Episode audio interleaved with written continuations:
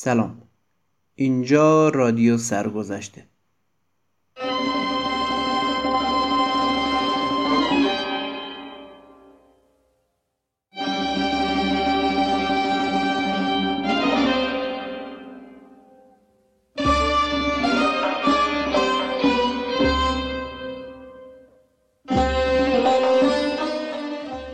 سلام اینجا رادیو سرگذشته و من فاروق قادری. قرار با کمک رسانه خصوصی از سرگذشت موسیقی ایران بگیم.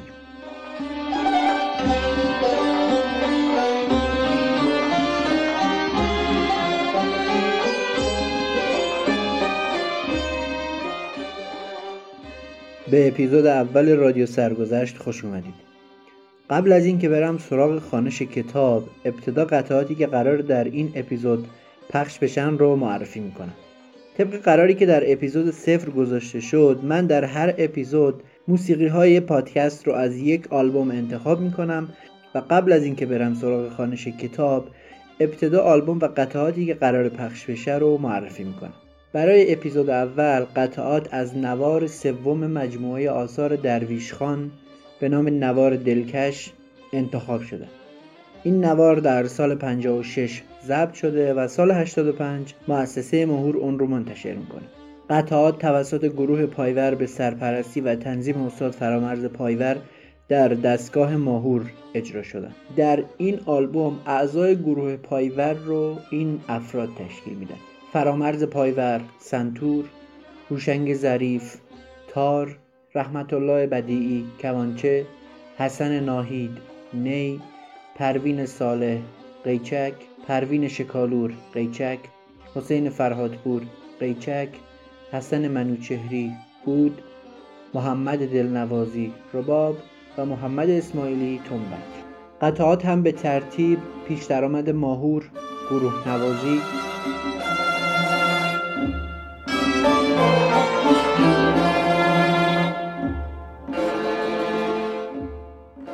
درآمد ماهور چهار مزراب داد نی.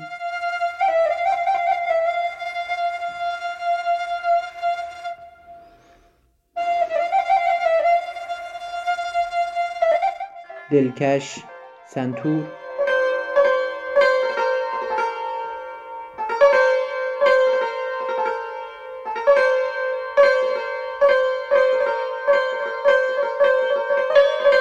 چهار مزراب دلکش سنتور و تنبک.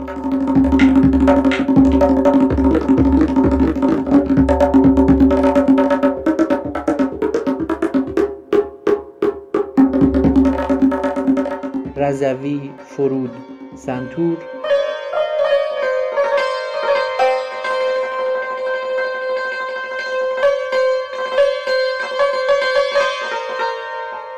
رنگ ماهور گروه نوازی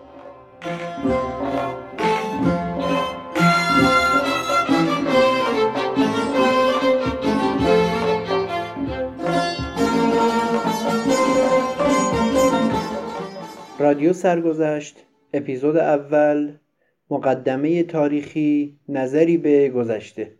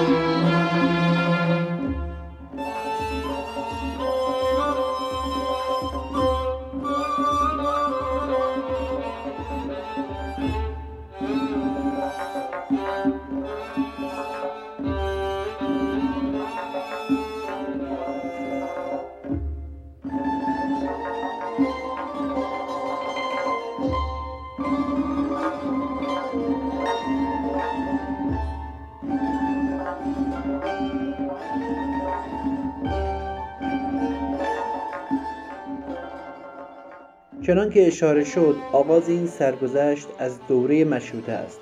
ولی چون ممکن است نام بعضی از نوازندگانی به میان آید که قبل از این دوره زندگی می اند و ردیف موسیقی و سبک آنها در زمانی که داستانش را می نویسم بی اثر نبوده است به این جهت بیفایده نخواهد بود. اگر پیش از شروع سرگذشت یک نظر اجمالی هم به وضع موسیقی ایران در سالهای قبل از 1285 بیافکنیم بیشتر مطالب این فصل اقتباس از کتابهایی است که راجع به آن زمان نوشته شده و معلفان آن کتب شرح مشاهدات و نظریات خود را دادند ضمنا این نکته را نیز متذکر می شوم که از نظر نویسندگان ایرانی موسیقی را آن ارزش و اعتبار نبوده است که در نوشته های خود از این فن چیزی بنویسند. ولی ضمن مطالعه گاه به اشاراتی می رسیم که تا اندازه ای ما را به وضع موسیقی آن زمان آشنا می کند. اما نویسندگان اروپایی بیشتر از اوضاع سیاسی گفتگو کردند و در ضمن بحث امور اجتماعی چون اهل موسیقی نبودند توجه زیادی به این قسمت نداشتند ولی به هر حال نکات کوچکی را از لحاظ این هنر تذکر دادند که مورد توجه می باشد برای مثال متذکر می شوم که در موقع خواندن یک کتاب 300 صفحه‌ای شاید بتوان نکته ای راجع به موسیقی پیدا کرد. بنابراین اگر می‌خواستم کاملا به این قسمت وارد شوم باید سالها مطالعه و تجسس نمایم تا بتوانم هر چه در این موضوع نگاشته شده جمع آوری کنم. ولی چون در اینجا مقصودم یک نظر اجمالی است مطالعات فعلی من در این قسمت شاید کافی باشد. البته حال که به این میدان وسیع قدم گذاردم تفحصات خود را تعقیب خواهم نمود. شاید بتوان بعدها رساله کاملتری راجع به موسیقی آن دوره نگاشت. پاورقی در این باره باید از راهنمایی دوستان عزیزم دکتر حسن مینوچهر و دکتر پرویز خانلری تشکر کنم که مرا به خواندن برخی از این کتابها هدایت کردند. گرچه چندین ماه مطالعه این کتب وقت مرا گرفت ولی تا اندازه‌ای به اوضاع اجتماعی دوره قاجاری آشنا شدم که برای نوشتن این سرگذشت کمال ضرورت داشت. کار کتاب خواندن هنوز هم ادامه دارد اما هرچه تجسس می کنم مطلب شایسته ذکری پیدا نمی کنم. ولی چون به خواندن عادت دارم باز هم موضوع را دنبال می کنم. شاید بتوان نکته جدیدی یافت و بعدها در دسترس مشتاقان گذارد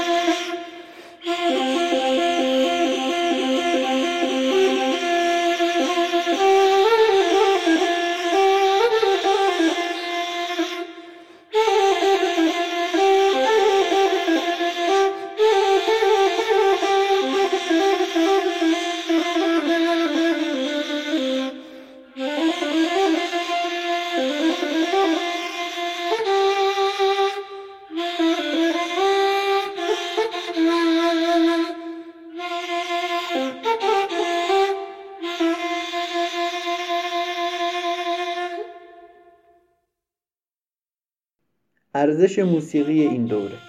آنچه مسلم است موسیقی ما تا اواسط قرن نهم هجری جنبه علمی داشته است.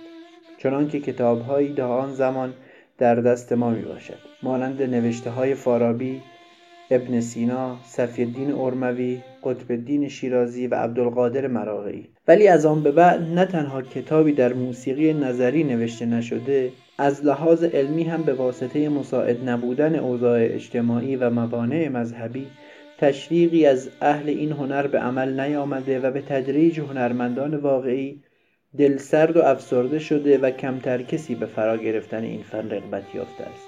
در نتیجه موسیقی ما به دست مردم بی سواد نادان افتاده که از آن استفاده مطربی کردند هرچند گاه به گاه کسانی پدید آمدند که علاقه ای به این هنر داشتند ولی تا آنجا که تاریخ نشان می‌دهد مخصوصا از آغاز صفویه که توجه سلاطین بیشتر معطوف به تحکیم پایه های استقلال ایران بوده است و از مبانی مذهبی برای انجام نیت خود استفاده کرده اند و در اسلام هم موسیقی را در خور مقام نمی‌دانستند سهل است آن را نیز حرام تصور می نمودند این هنر رو به ضعف نهاد چنان که تعلیفات شایسته ذکری در این باب نشد. تنها برخی اهل عمل بوده و نوازندگی می کردند آن هم در خفا که مورد تکفیر واقع نشوند و این بزرگترین لطمه است که به موسیقی ما رسیده و جلوی پیشرفت آن را گرفته است. ادوارد براون انگلیسی می نویسد سلطان ابراهیم میرزا شاعر و صنعتگر و موسیقیدان و خوشنویس بوده که به دست برادر خود شاه اسماعیل دوم صفوی در سال 984 قمری کشته شده است. از نوازندگان دوره صفوی این اشخاص را نام می‌برد. حافظ احمد قزوینی حافظ جلاجل باخرزی حافظ مزفر قومی حافظ هاشم قزوینی میرزا محمد کمانچه‌ای استاد محمد مؤمن استاد شهسوار چهارتاری استاد شمس شترقوهی ورامینی استاد معصوم کمانچه‌ای استاد سلطان محمد تنبوره‌ای میرزا حسین تنبوره‌ای استاد سلطان محمد چنگی در زمان کریم خان زند شخصی به نام پریخان و در سلطنت فتح شاه قاجار نوازنده ای موسوم به چالانچی خان. چالانچی به ترکی به معنی نوازنده است. برخی هم حسن خان معروف به سنتور خان را که از نوازندگان زبردست سنتور اوایل دوره ناصری است چالانچی خان نامیدند.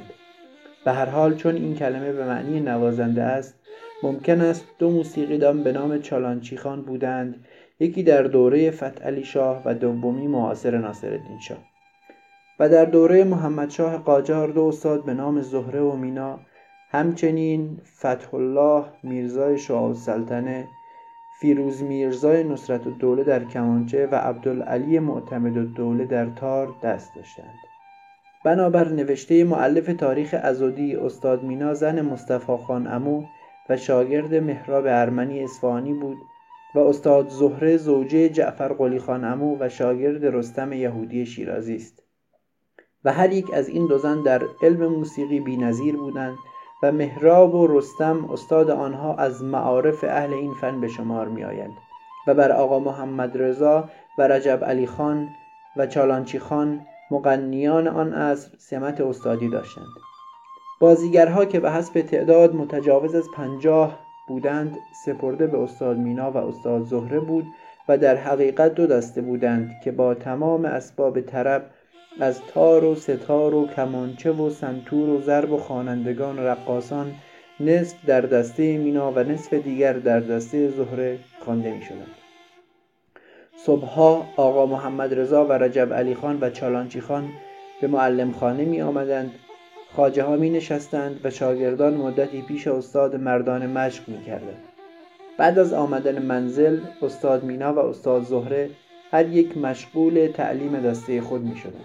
همچنین می نویسد حاجی علی محمد لله حضور خوشاواز بود و تمام نکات و مقامات و الهان را به کار می برد و در علم موسیقی مهارتش به اعلی درجه بود ولی جز اوقاتی که خیلی خلوت بود این هنر خود را در خدمت خاقان مقصود فتح شاه است جلوه نمی‌داد. گویا کمتر کسی می‌دانست که حاجی علی محمد به علاوه سایر کمالات دایر این فن شریف نیز هست.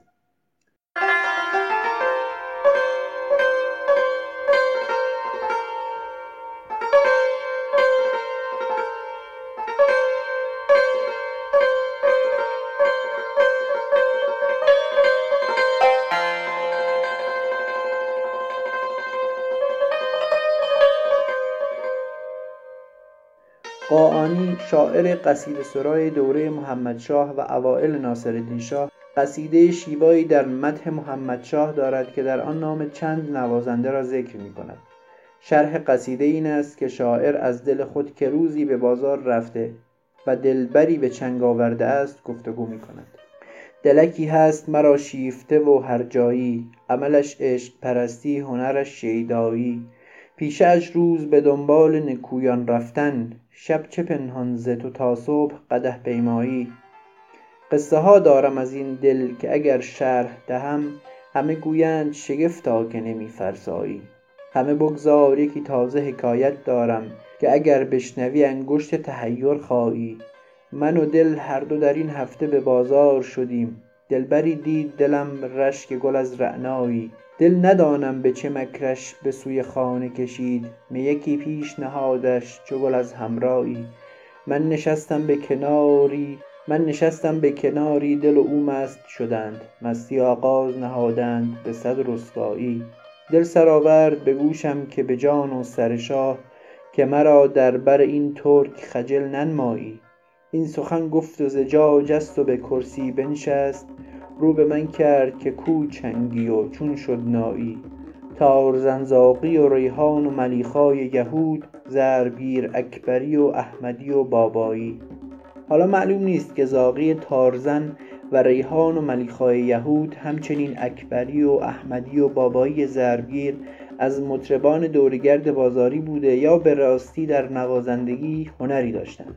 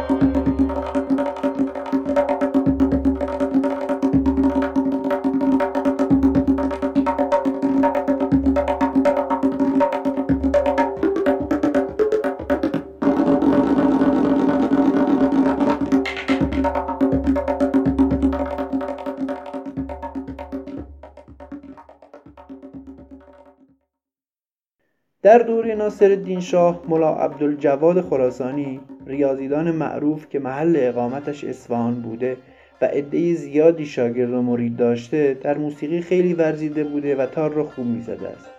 ولی نظر به اینکه تار زدن در مذهب اسلام حرام بوده تار او را کسی نشنیده است.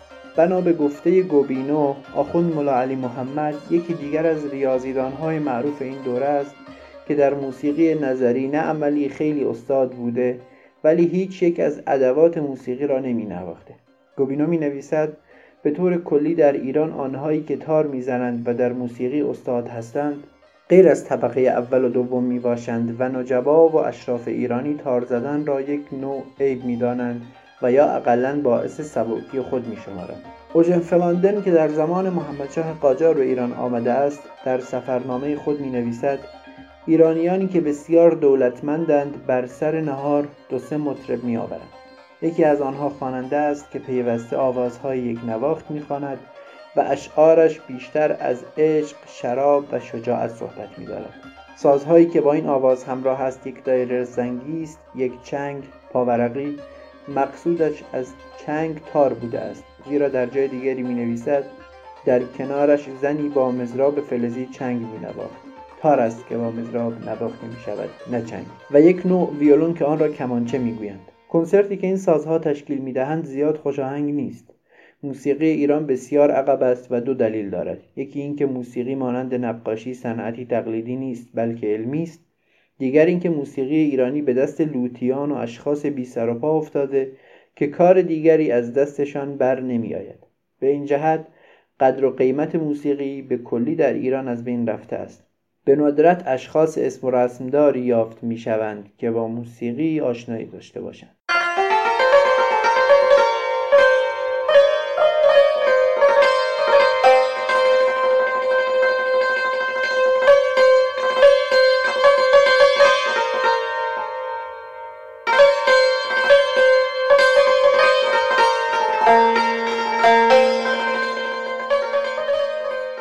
گوبینو می نویسد کولاک شدید سبب شد که ما دو روز در میانه توقف کردیم.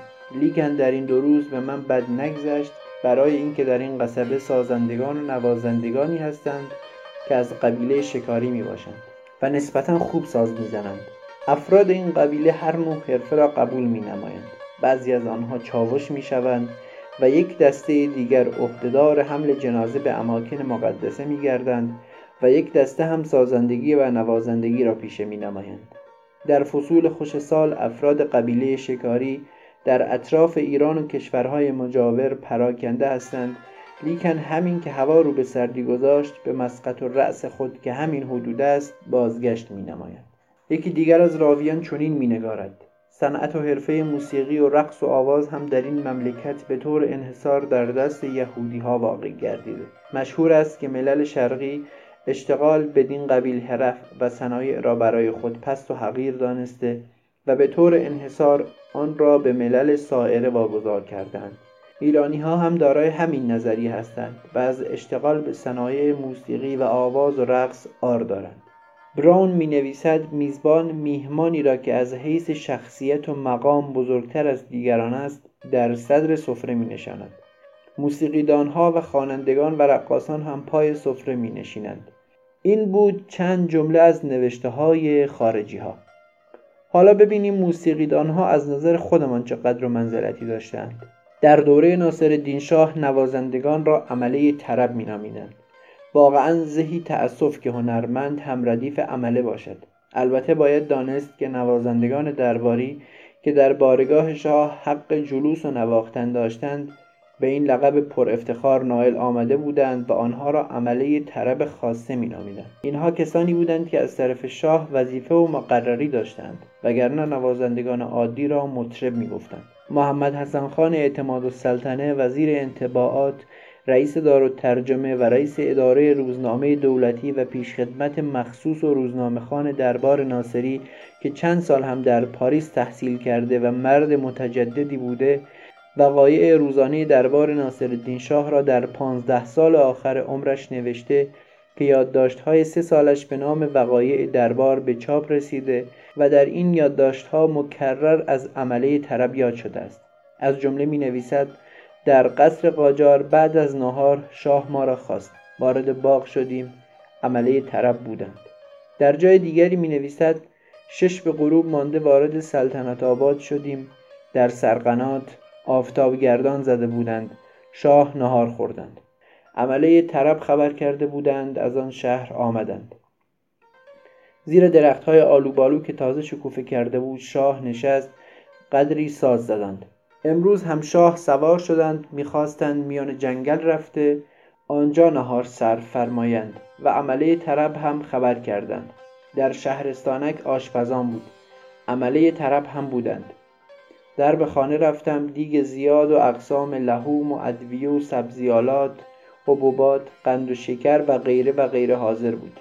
عمله طرب خاصه طرفی نشسته و ساز می‌زدند عمله خلوت از ناظر و امین الملک و غیرها طرفی نشسته سبزی و بادنجان پاک می‌کردند خود شاه هم گوشه خزیده و تماشا میفرمودند مجلس خالی از شکوه و تماشا نبود.